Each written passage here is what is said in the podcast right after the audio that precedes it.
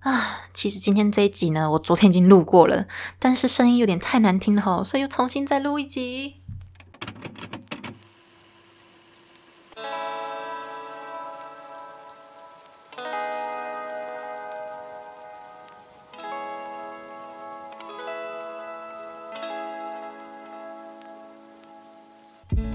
Hello，各位朋友，大家好，欢迎收听每周必听的 Podcast 节目，我是先干一杯主持人于峰。原本今天这一集算是周间闲话家常的时间呐，但我觉得今天这一集算含金量蛮高的，所以就挪出来做成正常的一集。那也是许多听众朋友在跟我敲碗的，就是希望于峰分享一些导游相关的故事，那有趣的事情这样子。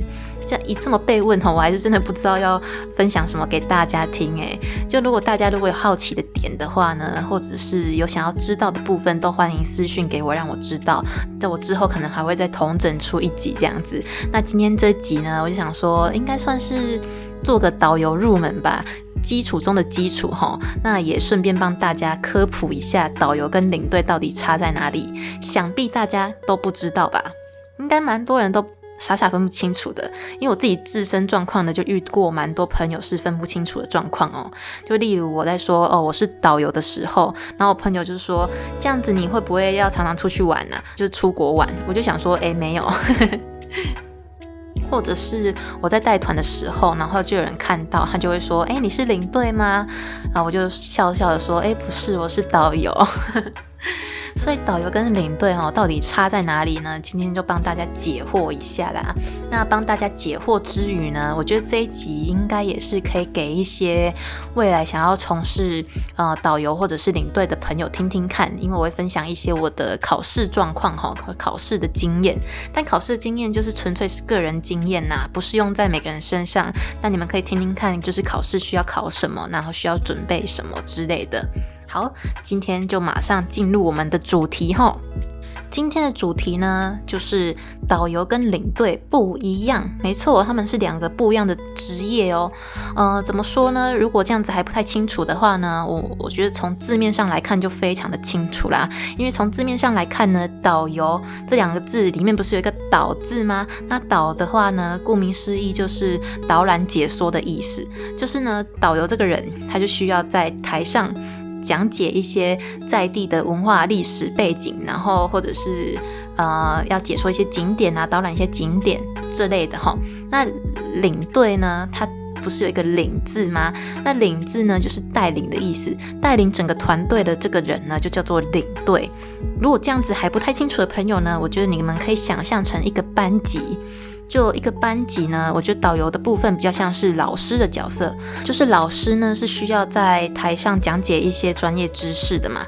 那领队的话呢，我觉得比较像是呃班长的角色，就是班长需要帮老师呃点名啊、数人头啊，然后安排一些餐厅的位置等等，这是一个呃领队需要做的事情哈。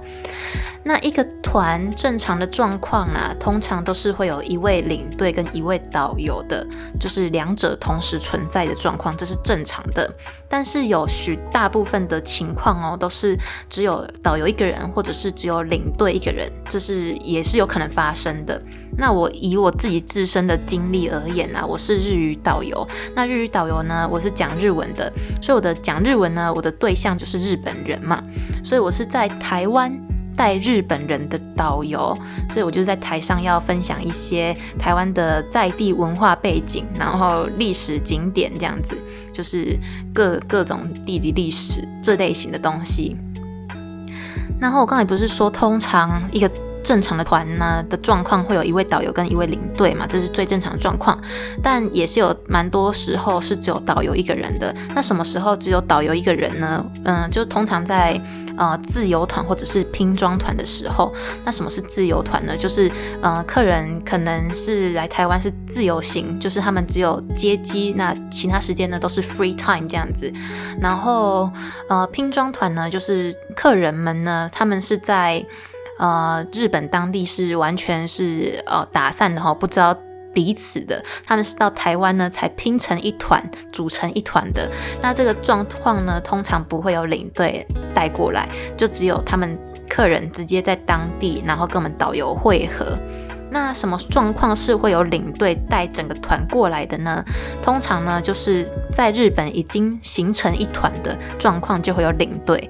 例如呢，像是呃学生团，就是像呃高中生的毕业旅行啊，或者是公司的员工旅游啊等等，他们在日本已经是一个 group 一个团体了，所以他们就会领队带过来，整团带过来当地，然后再跟我们导游会合，交手给我们导游这样子。那日语领队的部分呢？据我所知啊，就是日语领队比较辛苦一点哈，就是通常就是领队一个人把台湾人带过去日本，之余呢，当地没有导游跟你会合，你就是要一个人讲全程，那一个人介绍日本的景点啊，日本的呃文化，日日本的地理历史这种类型的哈。我个人觉得应该是。日本跟我们很近，然后我们自己台湾人也是蛮常去日本玩的，所以基本上日本的景点我们应该都是蛮熟的，就是以一个有。旅游兴趣的人来说啦，所以通常日语领队呢就不会配一个当地的导游。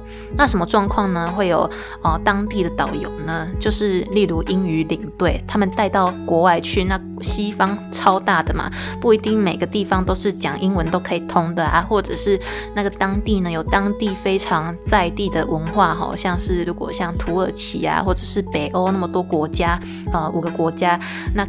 每个国家都是讲不一样的语言，那每个国家文化也都不一样，所以这个状况呢，就到当地呢会有一个当地的导游来跟大家讲解他们的文化。那通常那个当地的导游呢都是讲英文居多，所以讲英文的话呢，领队就要负责帮忙翻译给客人听。但是日本的话呢，就是完全是呃领队一个人要自己熟悉日本的当地的景点。好，这是我自己自身了解的状况啦。如果有什么呃例外的话呢，再欢迎私讯给我哈。那再来呢，跟大家分享一下，就是呃考试的部分啊。是的，这两个职业呢都是必须要考试的哈。诶，应该说，嗯，其实蛮多人就是没考试，然后也可以带团啊，但是。还是要考一下试，我觉得比较保险呢。对，有有一张证照会比较保险哦。好，那我先来说一下，就是考试的部分，因为蛮多人都在问我说，你考试怎么考过的？哎，我其实我考一次就考过了，然后我也其实也没怎么读书 哦。一这么讲哈，就精英味跑出来了。但这就是呃非常真实的状况。哎，但是呢，不能不能讲的好像太简单了。我觉得这个应该算是自己。呃，无形之中累积而来的吧。那我跟大家分享一下，考试都在考什么？导游考试呢，就是要考导游实务一跟导游实务二，跟观光资源的概要。那什么是导游实务一呢？我觉得导游实务一比较基础，就是比较像是呃基本常识，就是考一些导览解说啊、旅游安全，然后紧急事件处理、观光心理与行为，还有一些航空票务、那急救的常识跟国际礼仪。那导游实务二呢，我就比较困难一点点。导游实务二是需要去背的哈，因为它很多法规条例，就例如观光的行政与法规，然后台湾地区与中国地区的人民关系条例，还有两岸现况的认识这样子。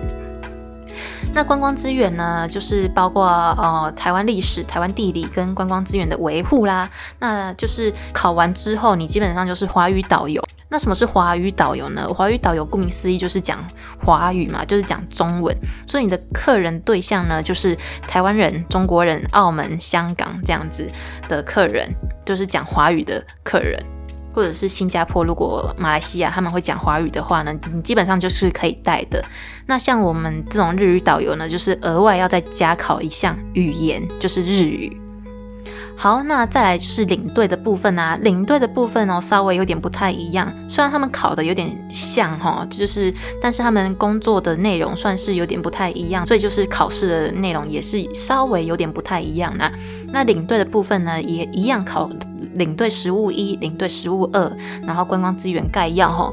那什么是领队实务一呢？里面就是要考一些呃领队技巧啊、航空票务、急救常识、旅游安全，还有一些紧急呃事件处理跟国际礼仪。你看这样子领队实务一就没有考到导览解说嘛，因为基本上领队是不用导览解说的。那领队实务二呢，就是考一些一样法规的东西哈，还有一些出入境相关的法规、外汇常识。还有一些呃国外的定型化的呃旅游契约等等，那其他部分都跟导游相同。那观光资源呢，跟导游不同地方哈，导游是考台湾在地的呃观光资源，那领队呢是考世界的历史、世界的地理跟世界的观光资源维护。因为领队通常都是要把台湾人带出去的那个人，所以带出去的话呢，就是要是知道一下哈历史、地理背景啊之类的。那一样，这个三个考完之后呢，你基本上就是华语领队。那华语领队去的国家就稍微有点限制哦。华语领队呢，只能把台湾人带去讲华语的地方，例如中国 香港、澳门等等哈。那如果你要再带去国外呢，或者是你要带去像日本或者像是呃欧美国家，你就是要再额外加考英语或者是日语这样子。那很多人不是问我说怎么考过的吗？因为虽然说我都没在读书啦，就是我记得我好像只有考前的三天，然后我就翻一下考古题，写一下考古题的东西这样子而已，就我没有毛起来读这样子。这样讲会不会被揍啊？但我还是要跟大家分享一下，因为我觉得确实他们算是就是考试算是蛮算简单呐，应该算是简单的。讲简单就被揍，因为很多人都没考过，然后我在面一直讲说很简单啊，很欠揍。好好好，我跟你们分享一下有多简单。我不能说简单，我觉得应该是呃之前的累积而来。我刚才不是讲过，就是导游实务一，就是基本上是考一些 common sense 嘛，真的是非常 common。我来跟大家分享一下考古题都考什么呢？因为我刚才就抓了一下考古题，大概考什么，跟大家分享一下。有一题呢，就在问说，玉山国家公园所涵盖的范围呢，就是行政区域不包括哪一个县市？哈，这应该超简单的吧？好，A 呢是南投县，B 嘉义县，C 高雄市，D 台东县。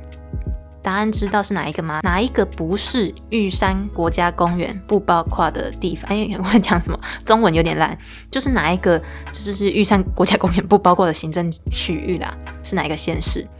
应该不包括的就是台东县吧？对，答案就是台东县哈。基本上有没有超简单的？就是非常基础的地理哈，因为台东就在东部嘛，然后还要经过一个花东纵谷，所以嗯，玉山没有涵盖在那个范围内。那下一题哈，还有一题就是下列何者不是国家公园的功能？这超简单的，我觉得这个考出来我都觉得是在送分呢。A 保育功能，B 娱乐功能，C 狩猎功能，D 研究功能。答案有没有浅显易懂？应该就是狩猎功能了吧？没错，答案就是 C 哈，狩猎功能。有没有导游实务一都考这些非常基本常识？所以这种 common sense 哈，如果你还是没办法拿到分数的话，我也是不知道该怎么办啊。可能就是要从国小开始重读了。我讲话好贱哦，我不要这样讲。就是呢，嗯，我觉得如果你们还是没考过导游实务一的哈，就是分数没有拿下来的话呢，嗯，我觉得你们可以从一些就是日常生活中去看，多看一些地理频道啦，像是 National Geography 啊，或者是 Discovery 这类型的频道哈，或者是看一些报章杂志啊，基本上你的呃地理就会呃就会 你就可以增广见闻一下。会不会有人其实连就是台湾从北到南这样数下来县市还是搞不太清楚的？我记得我大学是有遇过有些同学是这样子，因为有些同学可能只生活在北部，然后他们就没有出去到南部玩的几率蛮多的。那我觉得如果你是一个非常喜欢旅游的人呢，我觉得应该这类型的问题难不倒你啦。好，那我们来看。实物二到底在考什么？哈，我刚才讲过，实物二比较比较难，比较像是法规相关的东西是需要去背的。那我就抓了一下考古题都考了什么。那考古题呢，考了像是呃，我念一题来跟大家分享一下啦。依发展观光条例规定，哈，未依规定向主管机关领取登记证而经营民宿者呢，主管机关得处下列何者，呃，罚还金额，哈，就是额度，然后并勒业，就是勒令停业这样子。好。答案呢？其实我不知道答案呐。那答案是 A 啦，就是新台币六万以上，然后三十万以下，这就是需要去背的部分了。但这个呢，我觉得可以就是写考古题，然后大概你就会抓到那个金额大概是多少，因为考古题可能会重复到。然后我自己印象中，我看到蛮多。类似类似的问题，就是他可能是考你，就是考你这个罚款额度是多少，可是他是用别的方式来考，但是都差不多类型啊，所以基本上你就会知道，或者是你可能是从事观光相关的行业的人，应该也会稍微知道，可能有被罚过之类的就会知道。那第二题呢，我来念一下给大家听哈，因为这一题我觉得也算是蛮基础的。就是他出了一题，叫做一嗯一发展观光条例规定，哈，观光旅游业、旅馆业、旅行业、观光游乐业以及民宿经营者，哈，在经营就是各该业务的时候啊，应该投保什么险？A 人寿险，B 意外保险，C 责任保险，D 残障保险。这个有在旅游的人应该都知道，就是保 C 责任保险。所以，嗯，我觉得导游食物的部分啊，通常导游食物一，你就是需要拿分数。那食物二呢，真的很多法规要背吼，所以你就花点时间，大概两三天就可以了，把那个考古题刷过一遍，或者是呢，你到考场他们会发，就是那个补习班他们会发一些就是经典的题库哈，你把那边。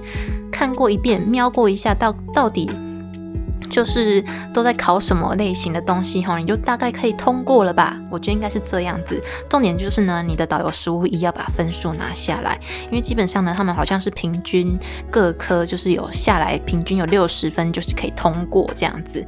那观光资源的话呢，就是考一些台湾在地的历史地理啦，那这也非常 common sense。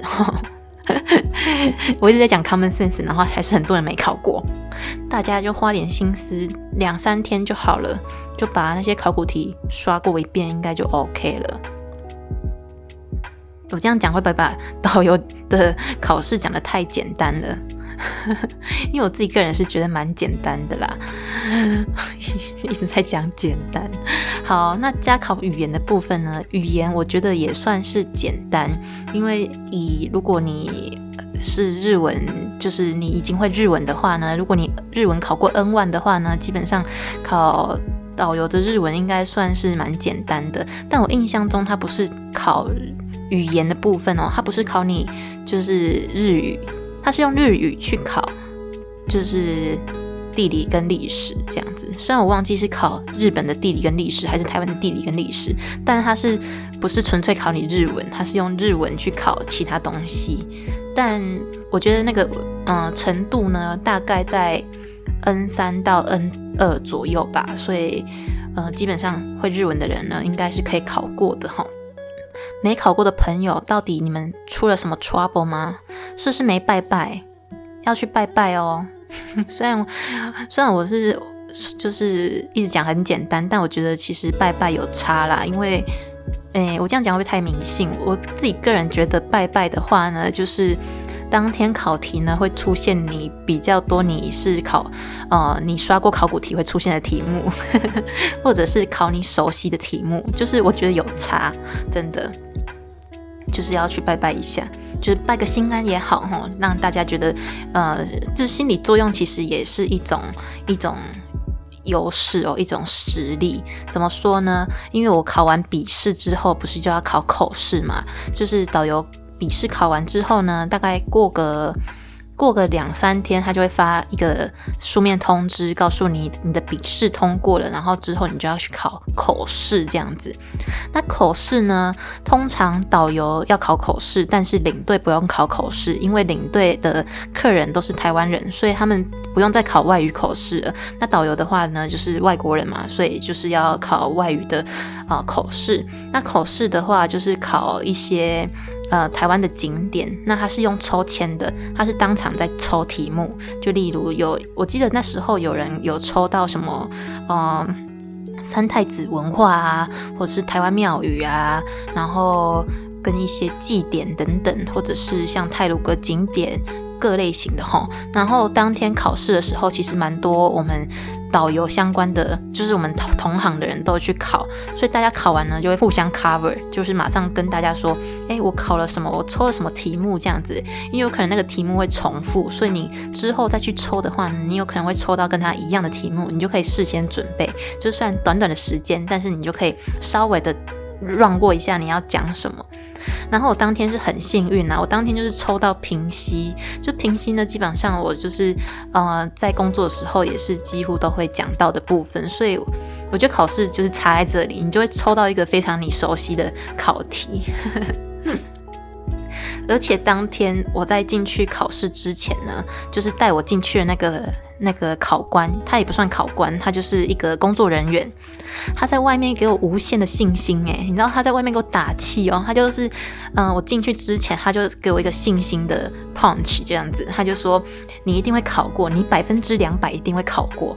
然后就算你不会讲的话，老师也会引导你，不要紧张，不要紧张。他就一直给我这些安慰，我就觉得哇，我整个信心就是加倍这样子。所以我觉得心理作用也算是一个优势啊，算是一个呃实力，你可以去发挥的，那也算是一个你。考试的助力，所以我那时候进去考场的时候呢，我基本上就是呃觉得百分之百、百分之两百会过，所以我就随便乱讲。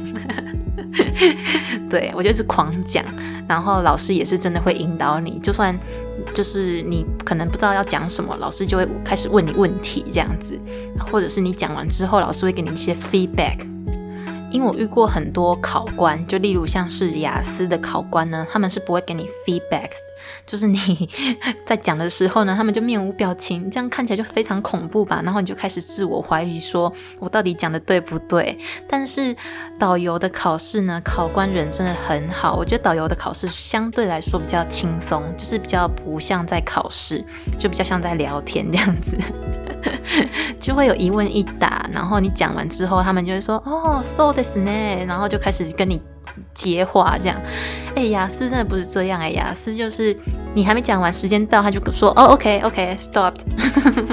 然后我想说，哎，我都还没讲完呢，就是有点陷入一场尴尬，有没有？好，但导游考试大家放心哈，就是非常的轻松。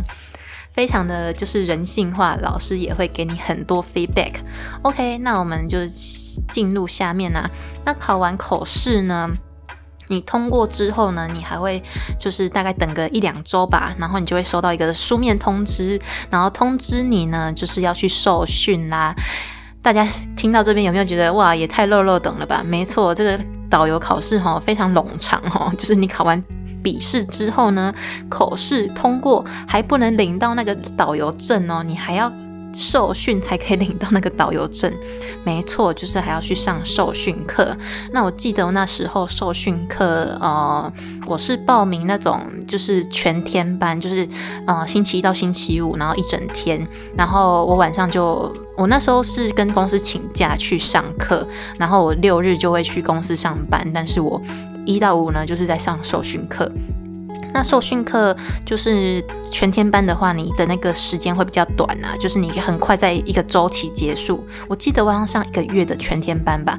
那如果你是只放在假日或者是放在晚上的话呢，就会比较拉长，就可能要为期三个月、四个月，你才会把整个受训课结束。那我那时候是很想要赶快把受训课结束，所以我就是呃选了一个全天班这样子。我就是跟公司请假，那呃公司也很 OK，对。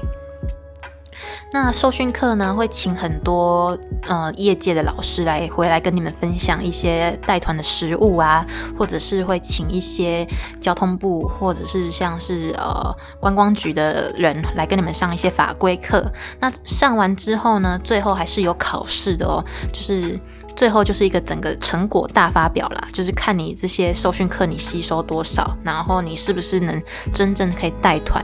那考试的部分呢，也是用日语来考这样子。那考试呢，就是完全是 PowerPoint 简报，就是你要在呃台上跟大家讲解一些景点。那我记得那时候受训课蛮好玩的诶，因为受训课就会认识超多不同类型的人，因为那些大家呢都是来自各种各种不同领域哈，就是有些人可能是什么金融业呀，然后有些人是呃什么呃军人退休这样子，因为很多人就真的是。呃，退休之后就想说，我可以做个导游，活动一下筋骨，所以他们就会来报名导游课，这样子算是一个蛮像学的啊一个族群吧。那大家也非常和乐融融，因为大家都是对旅游非常有兴趣，所以我们可能假日的时候会一起开车出去玩等等的，所以就会认识很多朋友，是真的是蛮好玩的。好，那整个最后受训完啊，考试完啊，然后你就要大概缴个一两百块还是五百块，你就会拿到那张导游证哈。所以其实这样子整个导游证考下来花蛮多钱的，我记得大概花一万多块吧。然后大概为期的半年左右，我记得三月报，诶，三月考试，然后大概。嗯，上到受训课的时候已经十一月了，哎，快一年了耶。对，这整个快一年这样子过去，就是在受训这样子。那导游证到底可以干嘛呢？导游证哈，说真的，平常不用的时候还真的不知道它可以干嘛，但是用起来的时候真的是非常好用。导游证呢，就基本上你去任何景点，像是博物馆、美术馆或者是游乐园等等哦，基本上就是免费，或者是可以打折。对，我不太知道。呃，游乐园是怎么样呢？因为我很少去游乐园，但是基本上博物馆跟美术馆都是打折。但是呢，就是某些馆就是没有那么好，就是 哎，某些馆没有到免费，就是它可能还是原价收，它可能就只有你带团的时候才可以。就是免费，但你没有带团的时候呢，是没办法免费的。但大部分来说都是免费啦。那还有什么好用之处呢？因为平常真的是不太知道导游证能干嘛，因为我们平常上班的时候是不会把导游证就是挂在身上，也不会秀出来，或者是也没有要给谁看。所以平常就是觉得它没有很好用，但用起来真的是很好用吼。就例如呢，像这次的疫情纾困啊，如果没有导游证的话呢，你就没办法领到纾困金。所以导游证呢，就是给你一个基本的保障呢。那还有一些人可能嗯没有去考的话呢，我觉得希望大家建议还是要去考一下导游证吼，因为真的是保障很多。就如果你遇到一些 trouble 的话，你有一个东西可以保护自己。因为例如如果你没有证的话，那被客人客诉，如果客诉到上级机关的话，那就很严重哦。他就会就是觉得说，哎，你怎么没有导游证可以来带团这样子？所以基本上你还是要把导游证考起来，我觉得会比较安心。那结论呢？我觉得今天好像没有什么结论，哎，有帮大家科普到一些就是大家不知道的部分吧？大家这样听完有没有想要去当导游？我个人觉得我很喜欢导游这个行业啦，就是我基本上每天都在玩啊。讲完有点太 relax 了哈，嗯，但是呢，就是基本上就是这样。哎，我真的不知道跟大家总结什么哎，但是呢，我觉得导游要有蛮多就是特质。我觉得导游不是导考完导游证就结束一切哦，因为考完导游证还是没办法证明你们能不能带团。就是你平常还是要自己啊精进一下自己的就是能力，就是了解一下其他的历史啊之类的。因为我觉得蛮导游算是蛮。多功能的，因为很多客人就是他来到一个人生地不熟的地方，基本上呢，他遇到什么问题呢，就是问导游。所以像是他要买东西，或者是他要了解景点，他想要去哪里玩，他要做什么做什么哈，基本上他就是会问导游，或者是呢，他可能呃钱包掉了，他也会先打电话给导游，而不是打电话给警察局哦。因为你就是像他们的就是在地保姆的概念，所以通常就是杂七杂八的事情都是要处理。那导游也需要一些啊灵机应变的一个能力啊，我觉得蛮重要的。就是你要非常非常的清楚，就是可以 handle 全场，那个气场要够强哦。